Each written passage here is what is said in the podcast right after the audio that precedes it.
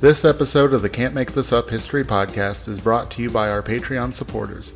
New supporters can vote on what books and guests should be featured in upcoming episodes. Become a patron at patreon.com forward slash CMTU history. Hello, welcome to episode 15 of the Can't Make This Up History Podcast. I'm Kevin, your host. We have a very exciting topic for today's show. We're talking about a group of bold, pioneering, and courageous women who took to the skies in the 1920s and 30s to compete in air races during the golden age of aviation. These women pushed the boundaries of aerodynamics by shattering records for speed, distance, and altitude, and refused to sit idle when society told them a woman's place was on the ground. Today, best selling author Keith O'Brien joins us to talk about his latest book, Fly Girls How Five Daring Women Defied All Odds and Made Aviation History. Keith is a former reporter for the Boston Globe, has written for New York Times Magazine, and is a frequent contributor to NPR. By sheer happenstance, Keith and I recorded our interview in March during Women's History Month, and I can't think of a more appropriate topic to feature on the program. In the podcast, Keith and I discuss how five notable female flyers fell in love with aviation in spite of its dangers, faced endless discrimination as they tried to compete with male pilots on an equal footing, and how they banded together to overcome not only what science and technology said was possible with their airships, as they were called, but what society said they could achieve as women. Now, on to the show. The You Can't Make This Up History Podcast. True things from the past. It's not the average history that you learned in school. We're bringing you the heroes and bringing you the fools. And stories that are just too crazy to believe. The stranger than fiction and super unique. Hi, Keith. Welcome to the show. How are you, sir? I'm great, Kevin. Thanks a lot for having me. Oh, thank you for coming on. All right, so you are best known as a journalist and a writer. Can you tell us a little bit about yourself? Well, sure. I, I'm a, a former staff writer for the Boston Globe. Uh, I've been a longtime contributor to National Public Radio, I've written for the New York Times, New York Times Magazine, Politico Magazine, and uh, and uh, with this uh, last book, I am, I guess, now officially a, a best-selling author. Oh, excellent, very good. And um, your book, your latest book, Fly Girls How Five Daring Women Defied All Odds and Made Aviation History, uh, definitely deserves to be on that list. Well, thank you, Kevin. I appreciate that. All right, and uh, what made you um, decide to write on this topic? Sure. So I'm not an aviator, and and and at least in, before this, I, I wasn't an aviation historian in any way. Uh, you know, as a journalist, I'm always looking for story ideas everywhere I go and everything I read. Most journalists are. And in this case, I was reading a different book. I was. Uh, with some cosmic irony, I was on a plane of all places in the spring of 2016. I was flying from Boston to Pittsburgh for a story I was doing doing at the time for Politico, and I grabbed for the flight a book that had been sitting on my bedside table for some time. It's the Astronaut Wives Club. Uh, which is by Lily Koppel.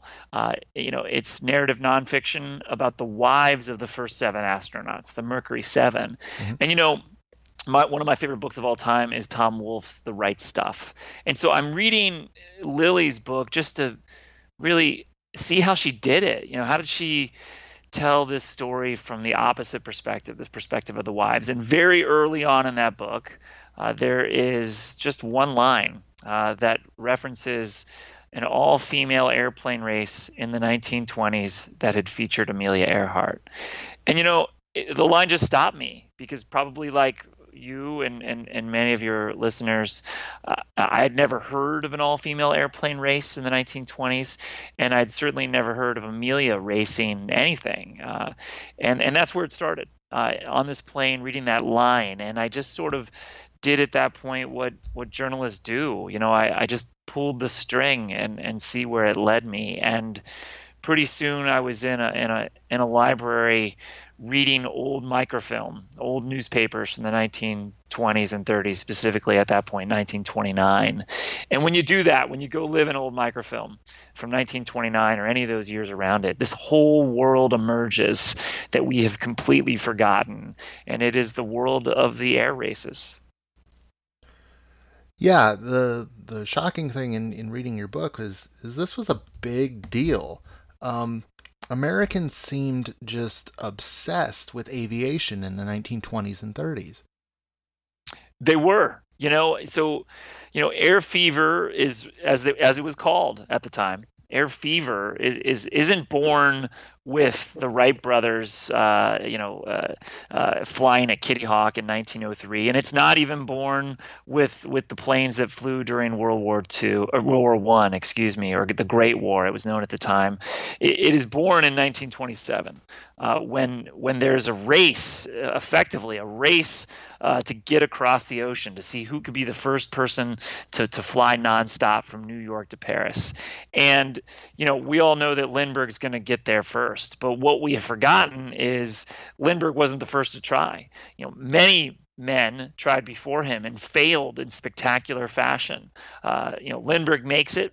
Uh, he gets across the ocean, and and when he comes back to America, he is uh, very rich and very famous. And the the Guggenheims pay him a half million dollars in today's in today's money, uh, about fifty thousand dollars at the time, to fly that Spirit of St. Louis around the country that summer and fall. I think I think he visited 92 cities in the Spirit of St. Louis in the summer and fall of 1927, and it really is in that moment that air fever is born. Thousands of people, tens of thousands, you know, flock to the fields, uh, airfields, and pastures uh, to see the Spirit of St. Louis, to to see Lindbergh, and and it is in that moment that that boys and girls, men and women, really decide that they want to fly. Yeah, um, Lindbergh has has popped up in, in previous episodes of the podcast, and um, just the scope of his celebrity is something we've forgotten today. It is, you know, you know, it, it it's hard to compare it to anything, you know, uh, and and the same could be said for for Amelia Earhart and some of uh, mm-hmm. some of the characters in in my book. You know, today we live in a world of fractured media. You know, if if if you were to take a a poll in any large room, you know, about who is the top three most famous men or women in America, we might get a plethora of answers because everybody sees the world through their own lens of whatever they watch on cable, what co- podcasts they listen to, if they read the newspaper or don't. Mm-hmm. Uh, you know, back in that time, you you typically got the news one of two ways. You got it from the radio and you got it from the newspaper, and so we were all seeing the world through a very similar uh, prism, and uh, and so when something like Lindbergh happened, uh, it, it magnified his fame, uh, you know, uh, many times over. So you, um, fo- there were a lot of female uh, aviators, but you focus on five specifically. You kind of give us a, a biography of them, this intersecting narrative uh, of five women. Uh, can you give us a brief snapshot of the five that you focused on? Sure. So I just want to be very clear. You know, uh, it's it. I, I didn't write uh, some kind of uh, boilerplate history of five different women. You know, uh, on five different tracks, and you know, each woman has their separate separate chapters. You know, this really is a story of a group of friends. Uh, you know, a, a, group of friends who were who were pilots and and really set out to to change the world. And you know, today, of course, we all remember Amelia Earhart. Uh, but really, my story is is is I think a more complete history. Um, you know, Amelia Earhart uh, had friends and rivals, and and they were pilots, and and they while they did compete against one another in the sky, they they were friends on the ground. They did stick together. They had to really. And so uh, my story really is a story of Amelia and her friends. And so of course there's Amelia. Uh, there's Ruth Elder, who is the first woman to try to fly across the ocean in October 1927, just uh, five months after Lindbergh goes. Uh, Ruth Elder was uh, 24 years old and on her second marriage in Florida, answering phones at a dentist office when she came up with this bold plan that would make her famous on two continents, both Europe and uh, North America. Uh, there's uh, Ruth Nichols, uh, a daughter of Wall Street wealth. Uh, you know, more than any other woman in the 1920s and 30s, it is Ruth Nichols who will push Amelia and really challenge her for the title of most uh, accomplished female aviator. In fact, you know, by 1931, uh, it is not Amelia who's considered the best or most famous female aviator in this country. It's Ruth Nichols. Uh, in 1931, Ruth Nichols has the speed record, the altitude record, the transcontinental speed record. Ruth Nichols will fly across this country uh, faster than Amelia Earhart and faster even than Charles Lindbergh. And it is Ruth Nichols, not Amelia, who sets off first solo across the Atlantic in June 1931. This is one year before Amelia will attempt such a flight. And so, you know, were it not for happenstance and bad luck uh, that that Ruth Nichols will endure on that transatlantic flight, uh, we may know her name today, not Amelia's. Uh, Florence Klingensmith uh, was a daughter of a farmer in rural Minnesota. Um, you know, like all of these women uh, in 1927, Florence isn't satisfied with her life. Uh, she's working at a dry cleaners in Fargo. What she really wants to do is fly planes. And and but you know, Florence has no money, no connections, no family connections. Her father was a bus driver and a mechanic in, in rural Minnesota. And so Florence Klingensmith does the only thing she can do. She enrolls in mechanic school in, in Fargo, North Dakota, in what is now modern day Hector Field, the airport there. And uh, Florence is one woman out of 400 men learning to build and fix airplane engines. And it is here that Florence uh, acquires a plane.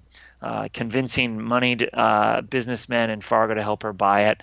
And uh, by 1933, Florence has established herself as uh, one of the best air racers in this country, either male or female, uh, better than Amelia, better than all of these women, and it is why uh, Florence will be given the opportunity uh, to to make history in 1933. She's invited to race not just against women, but against the men in an air race in Chicago, a, a race that will really change everything for for all the women.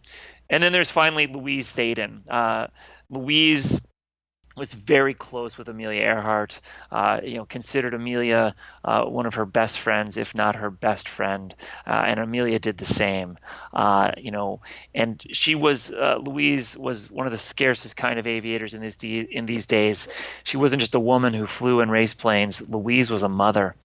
Uh, she has her first child in 1930, her second in 33, um, at a time when our culture and, and many husbands expected wives to stay home.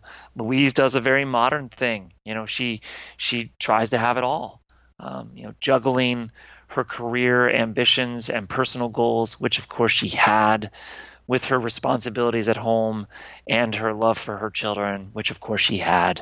You know, uh, like like many working parents today, uh, both fathers and mothers, Louise tried to, to juggle it all, and and it really is only because of the sacrifices that Louise made during this time that we wrongly erased her uh, from from this story. Yeah, you you have this great um, um, uh, moment in the book where reporters are, are questioning Louise Thaden and, and they ask her, you know, when you're out doing, uh, you know, your, your races and what have you, who's taking care of your kids? And and uh, she says, well, Mr. Thaden, and and the reporters all think she's joking. Yeah, it's a it's a big it's a big laugh line actually when she says it, and and I know that because it's one of the few recordings that have survived, uh, where where you can hear Louise's voice. And you're right, yeah, she she says Mr. Thaden, of course, and everybody laughs like she's said the funniest thing ever. And uh, you know, it, it, seemingly wasn't a joke that Louise was making. She was just answering the question. That is how it worked in the Thaden house. You know. Uh, uh, you know, they they had a, marriage that was certainly unusual for its time. Um, you talked about Charles Min, uh, Charles Lindbergh's watershed moment of crossing the Atlantic. Um, how was that news received by women? Um, you know, it was received uh, pretty much uh, the same way by by women and men. Uh, uh, you know, it was a huge deal. uh, you know, there was. Well, let me take a step back for a second. You know, many people today uh, have flown across the ocean, and and and and uh, when we do, people often don't think much of it. Uh, but in 1927, there was a lot of doubt about whether it would ever be possible.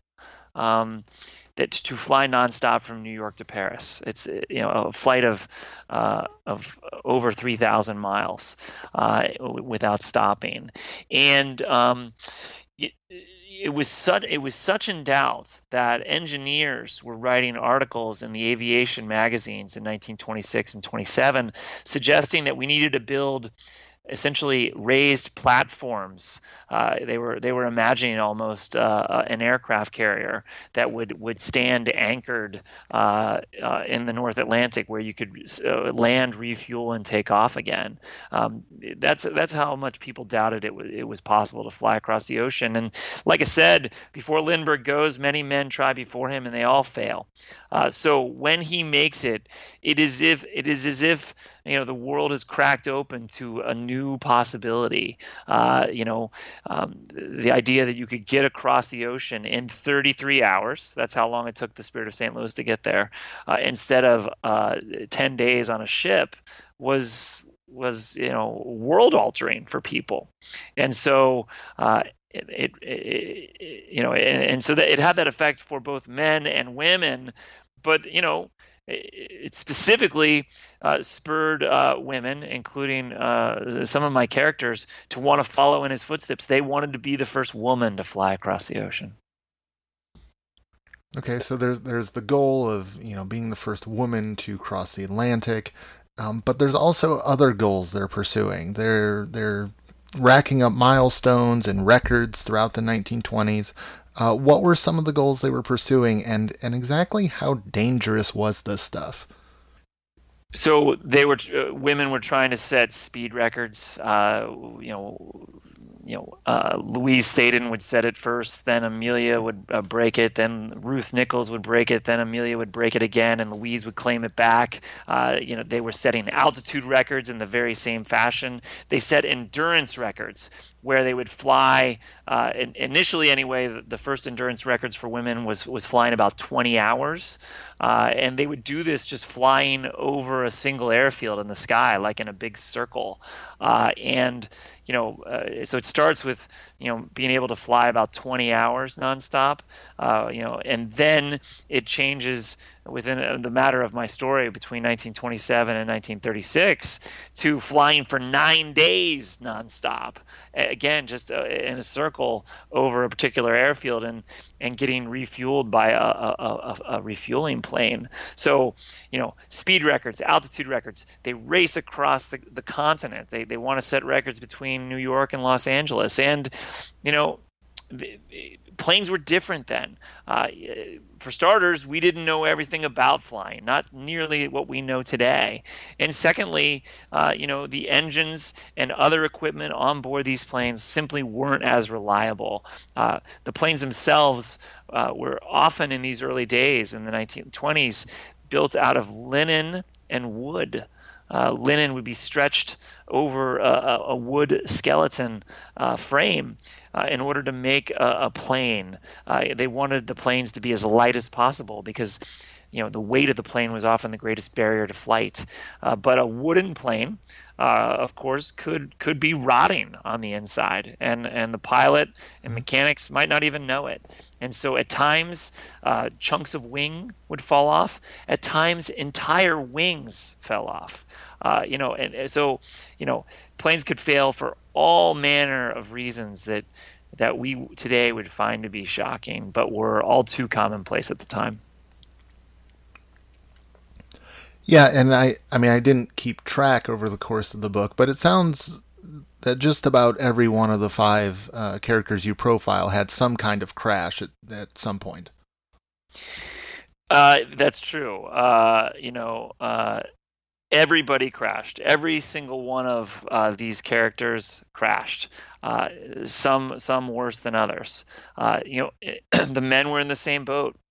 You know, if you if you flew during this time, chances are you crashed, or you would have uh, what was termed at the time a forced landing, where, say, you had engine trouble and you would decide to land in a farmer's pasture or a field or a desert and and hope uh, that it, it, it the ground was as flat as it looked like from the air. You know, imagine today, you know, flying between Dallas and Chicago and being told we're going to make a forced landing uh, at a at a farmer's field in, in southern Illinois. I mean, planes did that in the late 1920s and early 1930s. Wow. Um, so let's talk about uh, air racing specifically. There is a man named Cliff Henderson. Uh, who was he, and what kind of events uh, did he organize? So Cliff Henderson was a, uh, a P.T. Uh, Barnum esque character of his time. He was uh, he was young. Uh, he was uh, short and trim, uh, well dressed, very handsome. Uh, he was a failed uh, car salesman from Santa Monica, California.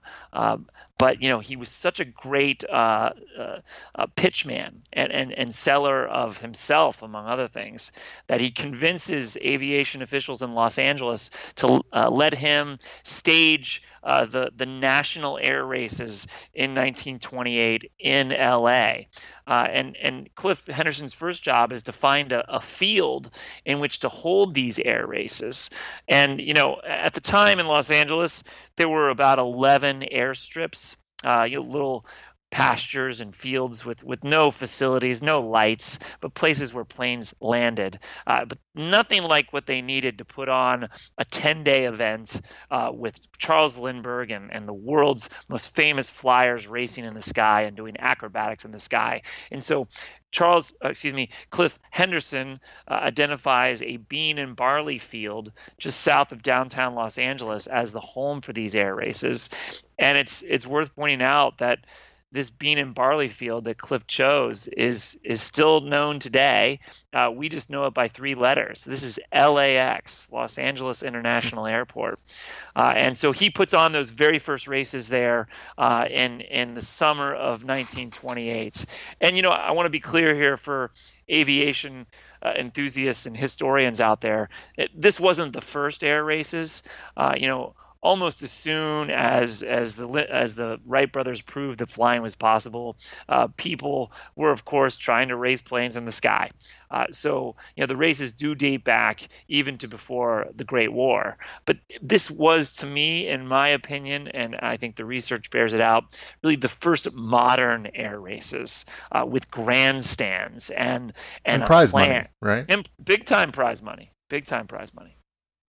What uh, challenges did the women pilots face in in their first cross country uh, derby?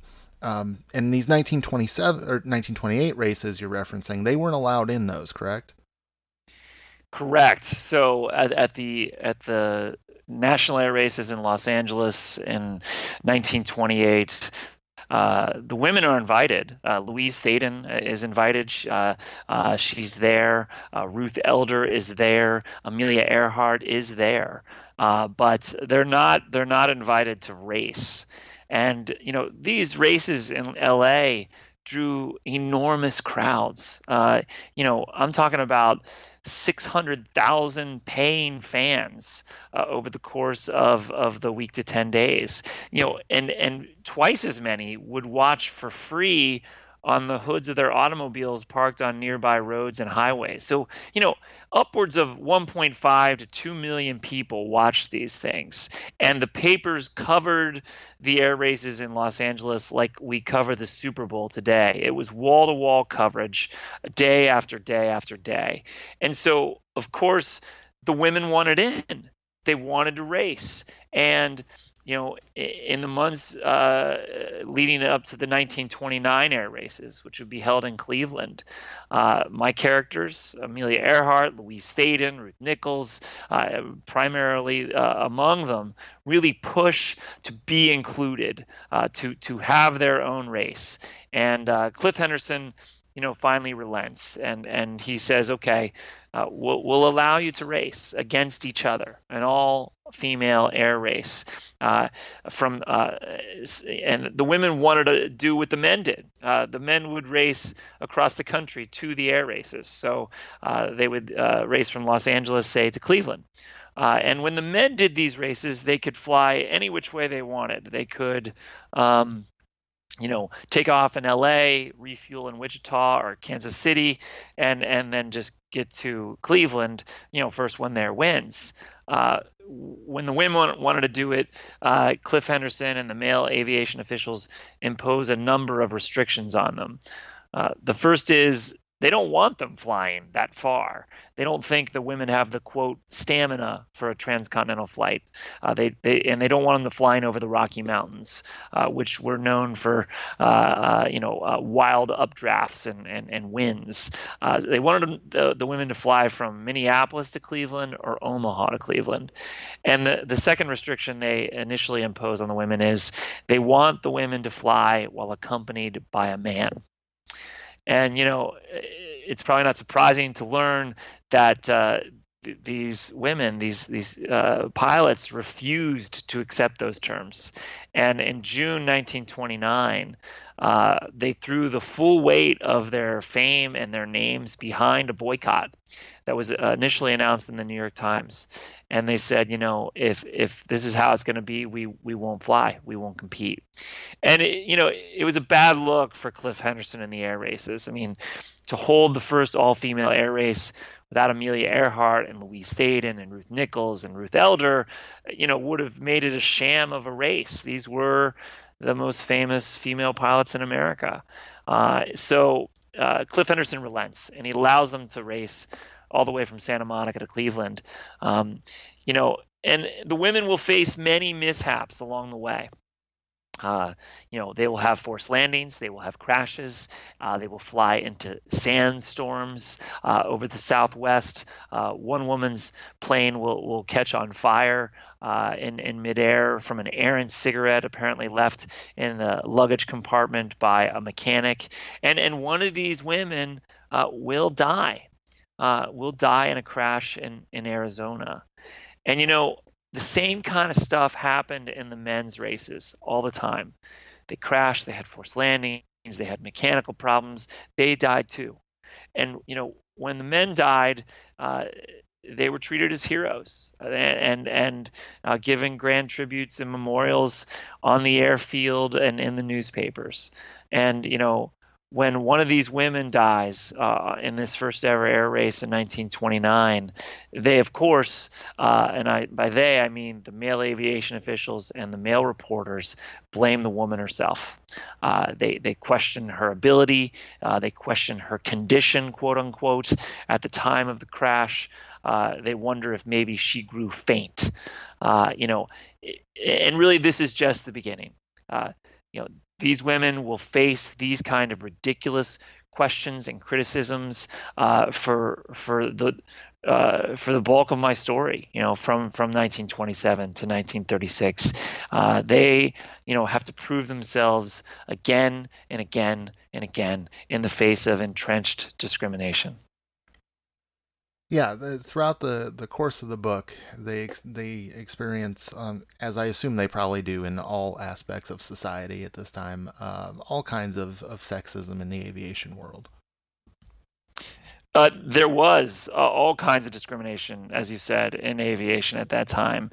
You know, um, in 1928, there were uh, 29 million women who were eligible to vote that uh, November in the presidential election.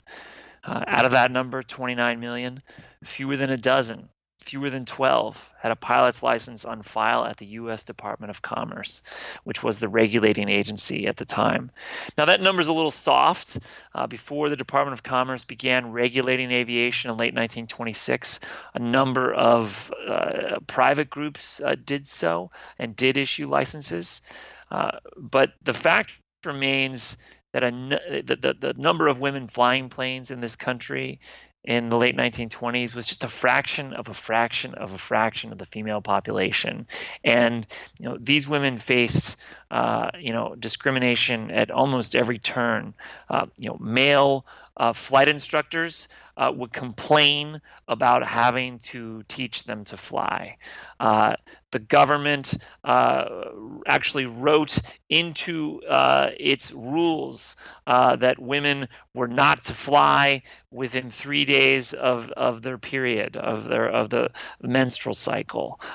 You know, to, which to me was one of the most shocking things that I, I, I dug up here. You know, the idea that uh, the government would would you know, not only say such a thing but then write it into the rules is, is simply shocking and, and all too uh, emblematic of, of what these women face during this time.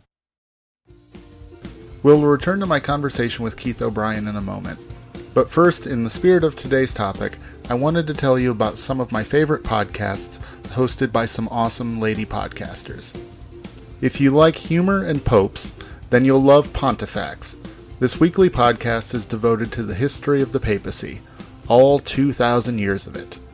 In Pontifex, hosts Bree and Fry discuss the in depth history of each pope from Peter to Francis and then rank them in a hilarious bracket to discover who is the popiest pope of them all. If you want a break from history podcasts to dive into a compelling fictional serial, then you have to check out Haunted Happenstance. In this creepy first person drama, Host Jennifer describes her experience of moving into a new apartment in Boston and discovering numerous odd occurrences about the building and her new neighbors. As haunted happenstance unfolds, these mysterious coincidences become far too eerie for Jennifer to ignore. Lastly, if you're curious about the unexplained, give a listen to Nothing Ever Happens in Canada. Hosted by someone known only as Canadian Girl, Nothing Ever Happens in Canada takes a look at Canadian folklore, reports of the paranormal, and all around just plain weird history of the can't make this up variety. All three of these podcasts, Pontifex, Haunted Happenstance, and Nothing Ever Happens in Canada, can be found wherever you get your podcasts. Now back to my interview with Keith O'Brien. Not only say such a thing, but then write it into the rules is, is simply shocking and, and all too uh, emblematic of of what these women face during this time. Yeah, um, as embarrassing as as it is absurd, for sure. That's a great way of putting it. So, uh, suppose listeners of the show uh, could go and attend one of Henderson's uh, speed racing events because you've got the the cross country derby, but there's also these speed racing events. Um, what are those? Those those look really interesting. Right. So there were two kinds of races the transcontinental races or derbies, like I mentioned, and then the pylon races or, or free for all races, as they were known. Uh, planes would race uh, in a triangular course at an airfield or city around pylons, 50 foot towers. Uh, that were placed on on the ground uh, to make a course. You know, these towers initially were very rudimentary uh, but they would grow to be uh, these uh, elaborate towers decorated with advertisements, just like we might find today at, at a NASCAR race. And, and that's indeed what this was. I mean, it was essentially NASCAR in the sky. Uh, a small group of planes, say, you know, anywhere from six to 10, uh, would be in a race uh, over a predetermined distance and would race around these pylons, around this triangular course, uh, trying to beat uh, each other to the finish. And so, you know, it, it's not hard to imagine how, just how how uh, dangerous this was. Uh, you've got planes bunched up in the sky, uh, whipping around uh, these towers. Uh, you know, you you didn't want to fly too high around the towers because there were judges standing at the foot of them to make sure each plane went around, and so the planes would fly low uh, as low as you know 40 to 70 feet to make it very clear to the judges that they had made it around the pylon. Uh, and so you got planes flying low uh, anywhere from 200 to 250 miles an hour, 40 to 70 feet off the ground. Uh, and so uh, all kinds of mishaps unfolded. You know, planes would run into each other, planes would crash into the ground while trying to avoid each other, planes' wings would clip the pylons and go down. And then, of course, you know, engines in the planes themselves would fail, you know, buckling under the strain of the speed, just like would happen in the in the transcontinental air derbies. And so, uh, you know, just like there's a certain number of people today who go to NASCAR races, you know, hoping to see a crash or two. Uh, people came out to the air races for the same reason. It was exciting and it was dangerous and it was unpredictable. These people were nuts, man. they were. They were. Um. Uh, all right. So um, we we go from the Roaring Twenties to to the Great Depression, and um, that seems to be where uh, women's progress in the field of aviation uh, hits a few bumps. Um, can you tell us how um, how these ladies organized and, and lobbied for better equality in, in, in the skies? Sure. So after that very first uh, transcontinental air race in, in 1929, uh, the women also get the opportunity to race in the pylon races in, in Cleveland uh, at, at the races there. And, you know, they, they learn a lot. You know, they learn a lot about um, what they can do. And they also learn a lot about, you know, what they are being told they still cannot do. And so it is after that uh, very first race in, in 1929 that they decide that they need to organize. And, and they, they have this very first discussion about it uh, underneath a clump of trees, uh, you know, uh, at the airfield in Cleveland, which uh, is today the, the modern day location of Hopkins uh, International Airport. You know, a lot of these air races were held at what are today our, our modern airports. And so the women meet there and they decide they need to organize, and uh, and they do. You know, they they firm they form uh, the first ever uh, women's uh, group uh, of pilots, four pilots. So by women pilots, four women pilots. Uh, they send invitations to all 117 uh, licensed female pilots in this country by the end of 1929. Again, just 117. And they receive yes replies from 99. And so, because of that, uh, under Amelia's suggestion, they decide to form what they call the 99s, essentially an advocacy group uh, for women in the air and this organization still exists today. And so you know th- this organization will work uh, to to earn equality for women in the sky uh, in, every which way you can think of. They they want women to be hired at airlines which are just starting to form uh, and and they want the, the women to have opportunities to compete in the air races and and, and by and large, um, and, and you talk about this in the book, they they rack up a, a number of successes uh, in in changing the culture.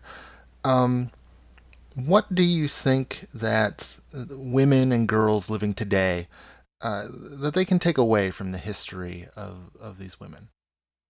Well, you know, they.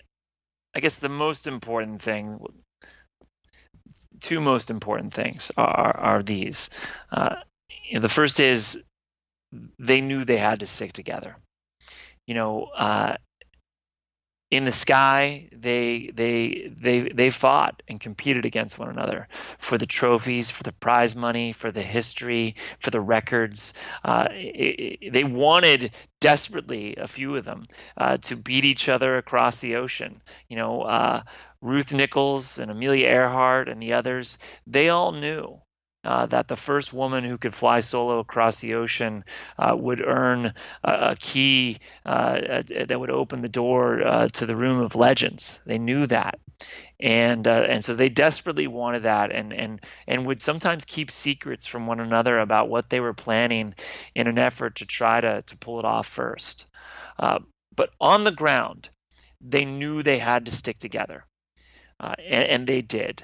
You know, uh, even uh, the most famous of them all, on their own, had diminished power but together they were a force to be reckoned with. And they knew that, and they would use that power for good and for what was right. Uh, more than once, they boycotted the air races. Uh, more than once, uh, they uh, started campaigns uh, to to allow the women uh, increased access to compete in the air races. you know, so so they they stuck together. And um, the second thing is, you know, they didn't quit. Uh, you know, the men uh, wanted them to quit more than once, and they would banish them, uh, kick them out of the air races more than once.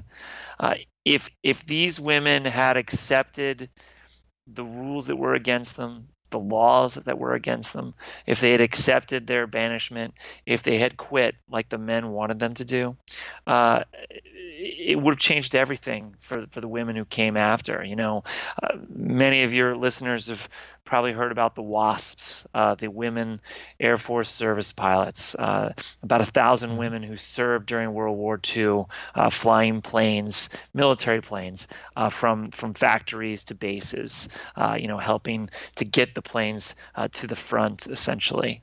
Um, you know, were it not for for the women in in my book, uh, the, for the women in Fly Girls, uh, the wasps don't exist uh, because you know uh, one of the key, members who formed the wasps was a woman by the name of Jackie Cochran. Uh, you know, Jackie uh, first becomes famous and and builds a platform for which she can later uh, argue for the Wasps.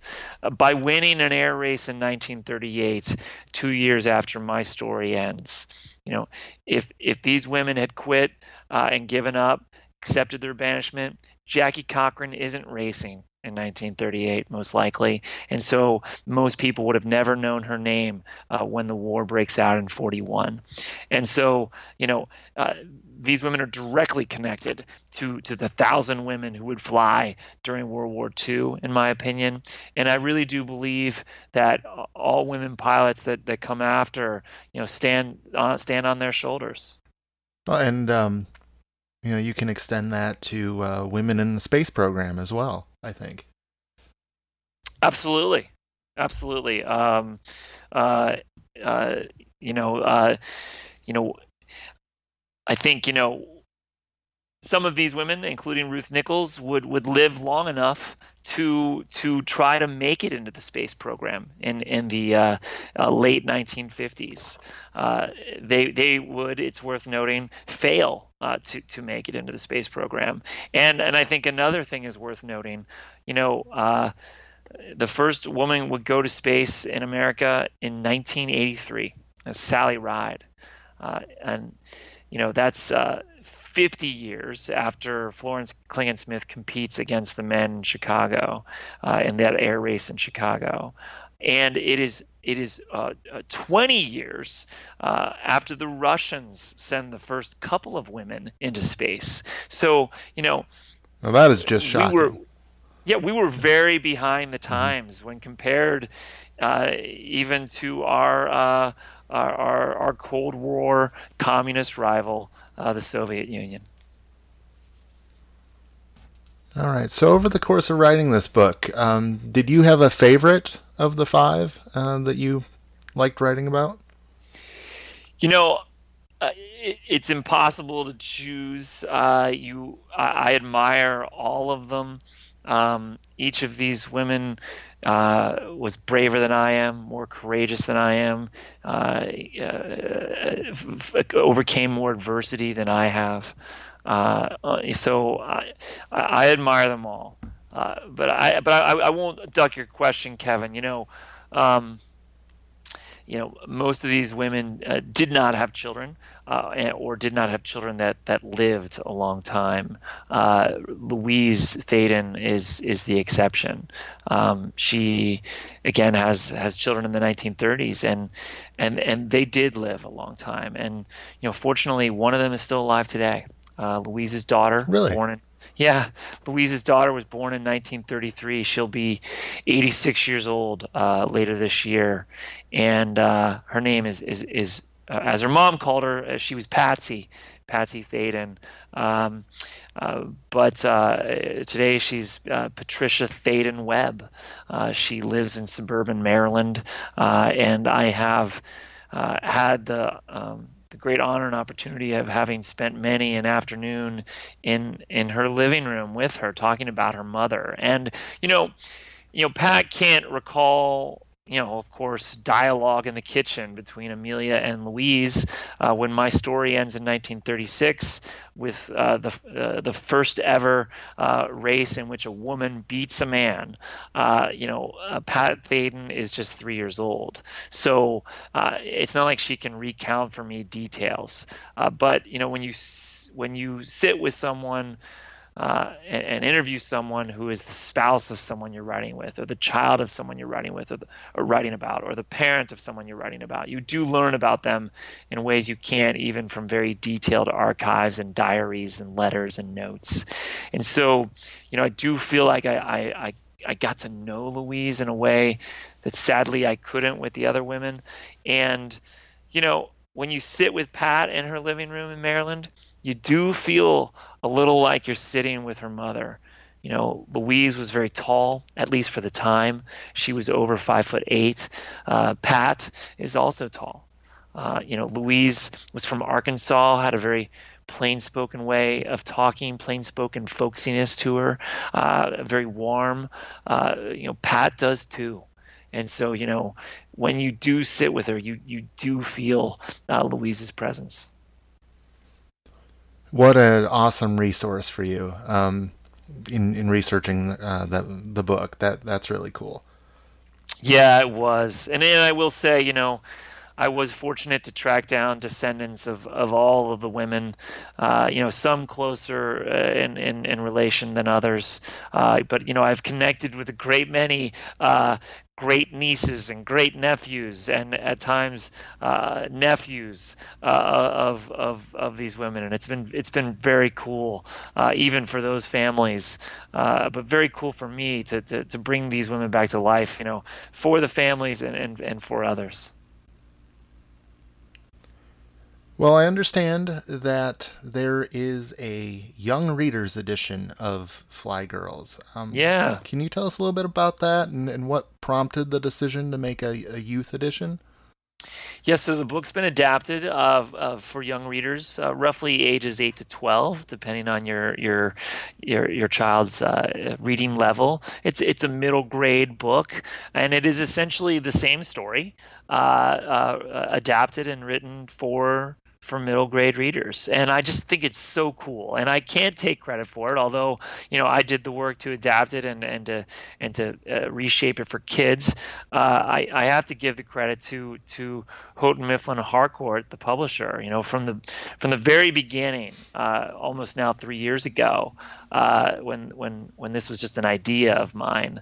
Uh, they wanted to to turn this into a, a, book for young readers. And you know, it's just really cool to me now that it's out. It just came out a couple weeks ago. Uh, that uh, a new generation of kids, uh, both boys and girls, uh, can can get this bigger story. You know, uh, we've handed down Kevin this this very reductive history of women in aviation. You know, uh, when when we think about women in aviation in the 1920s and 30s in this country, we tend to think about one or two women. Uh, uh, Bessie Coleman, the first African American female pilot in this country, mm-hmm. who dies in a plane crash in 1926. That's about a year and a half before my story opens, or or of course Amelia.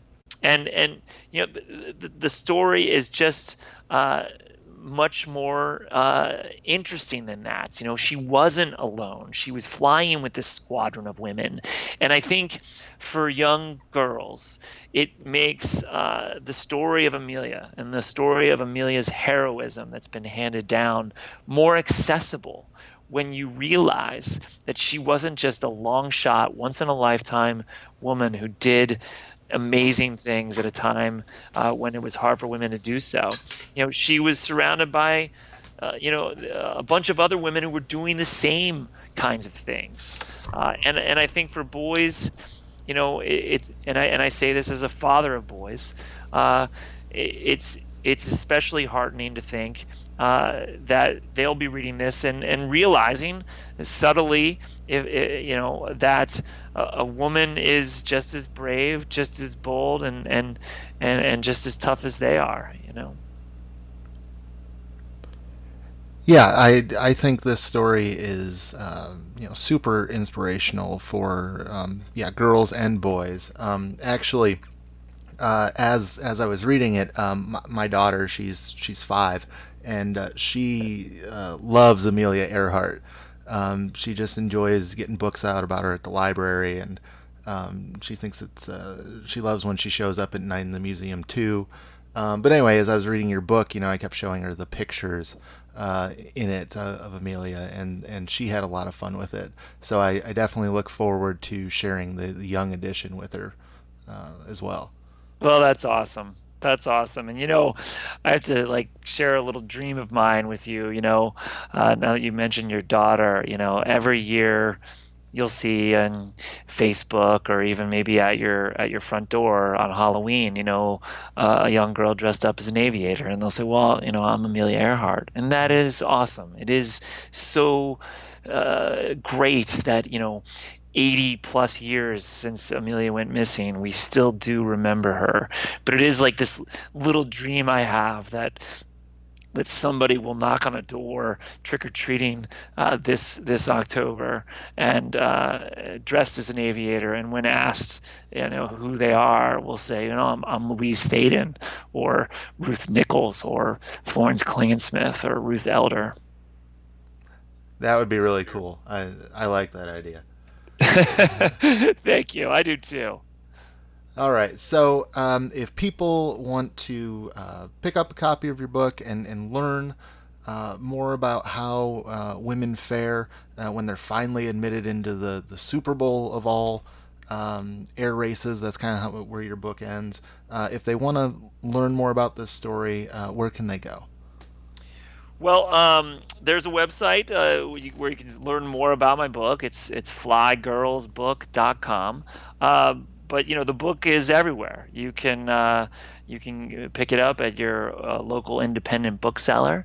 Uh, you can uh, pick it up at Barnes and Noble or Amazon or, or wherever you buy books. All right, Keith. Well, thank you so much for coming on to the podcast today. Uh, this has been wonderful. Hey, Kevin. Thanks a lot for having me. It was a real pleasure. Thank you for taking time out of your day to listen to today's episode. If you want to learn more about Keith's book Fly Girls, you will find a link to it in the episode description on your podcast app. If you want a list of back episodes of the shows to see what other topics we've covered, visit can'tmakethisuppodcast.com forward slash show archive.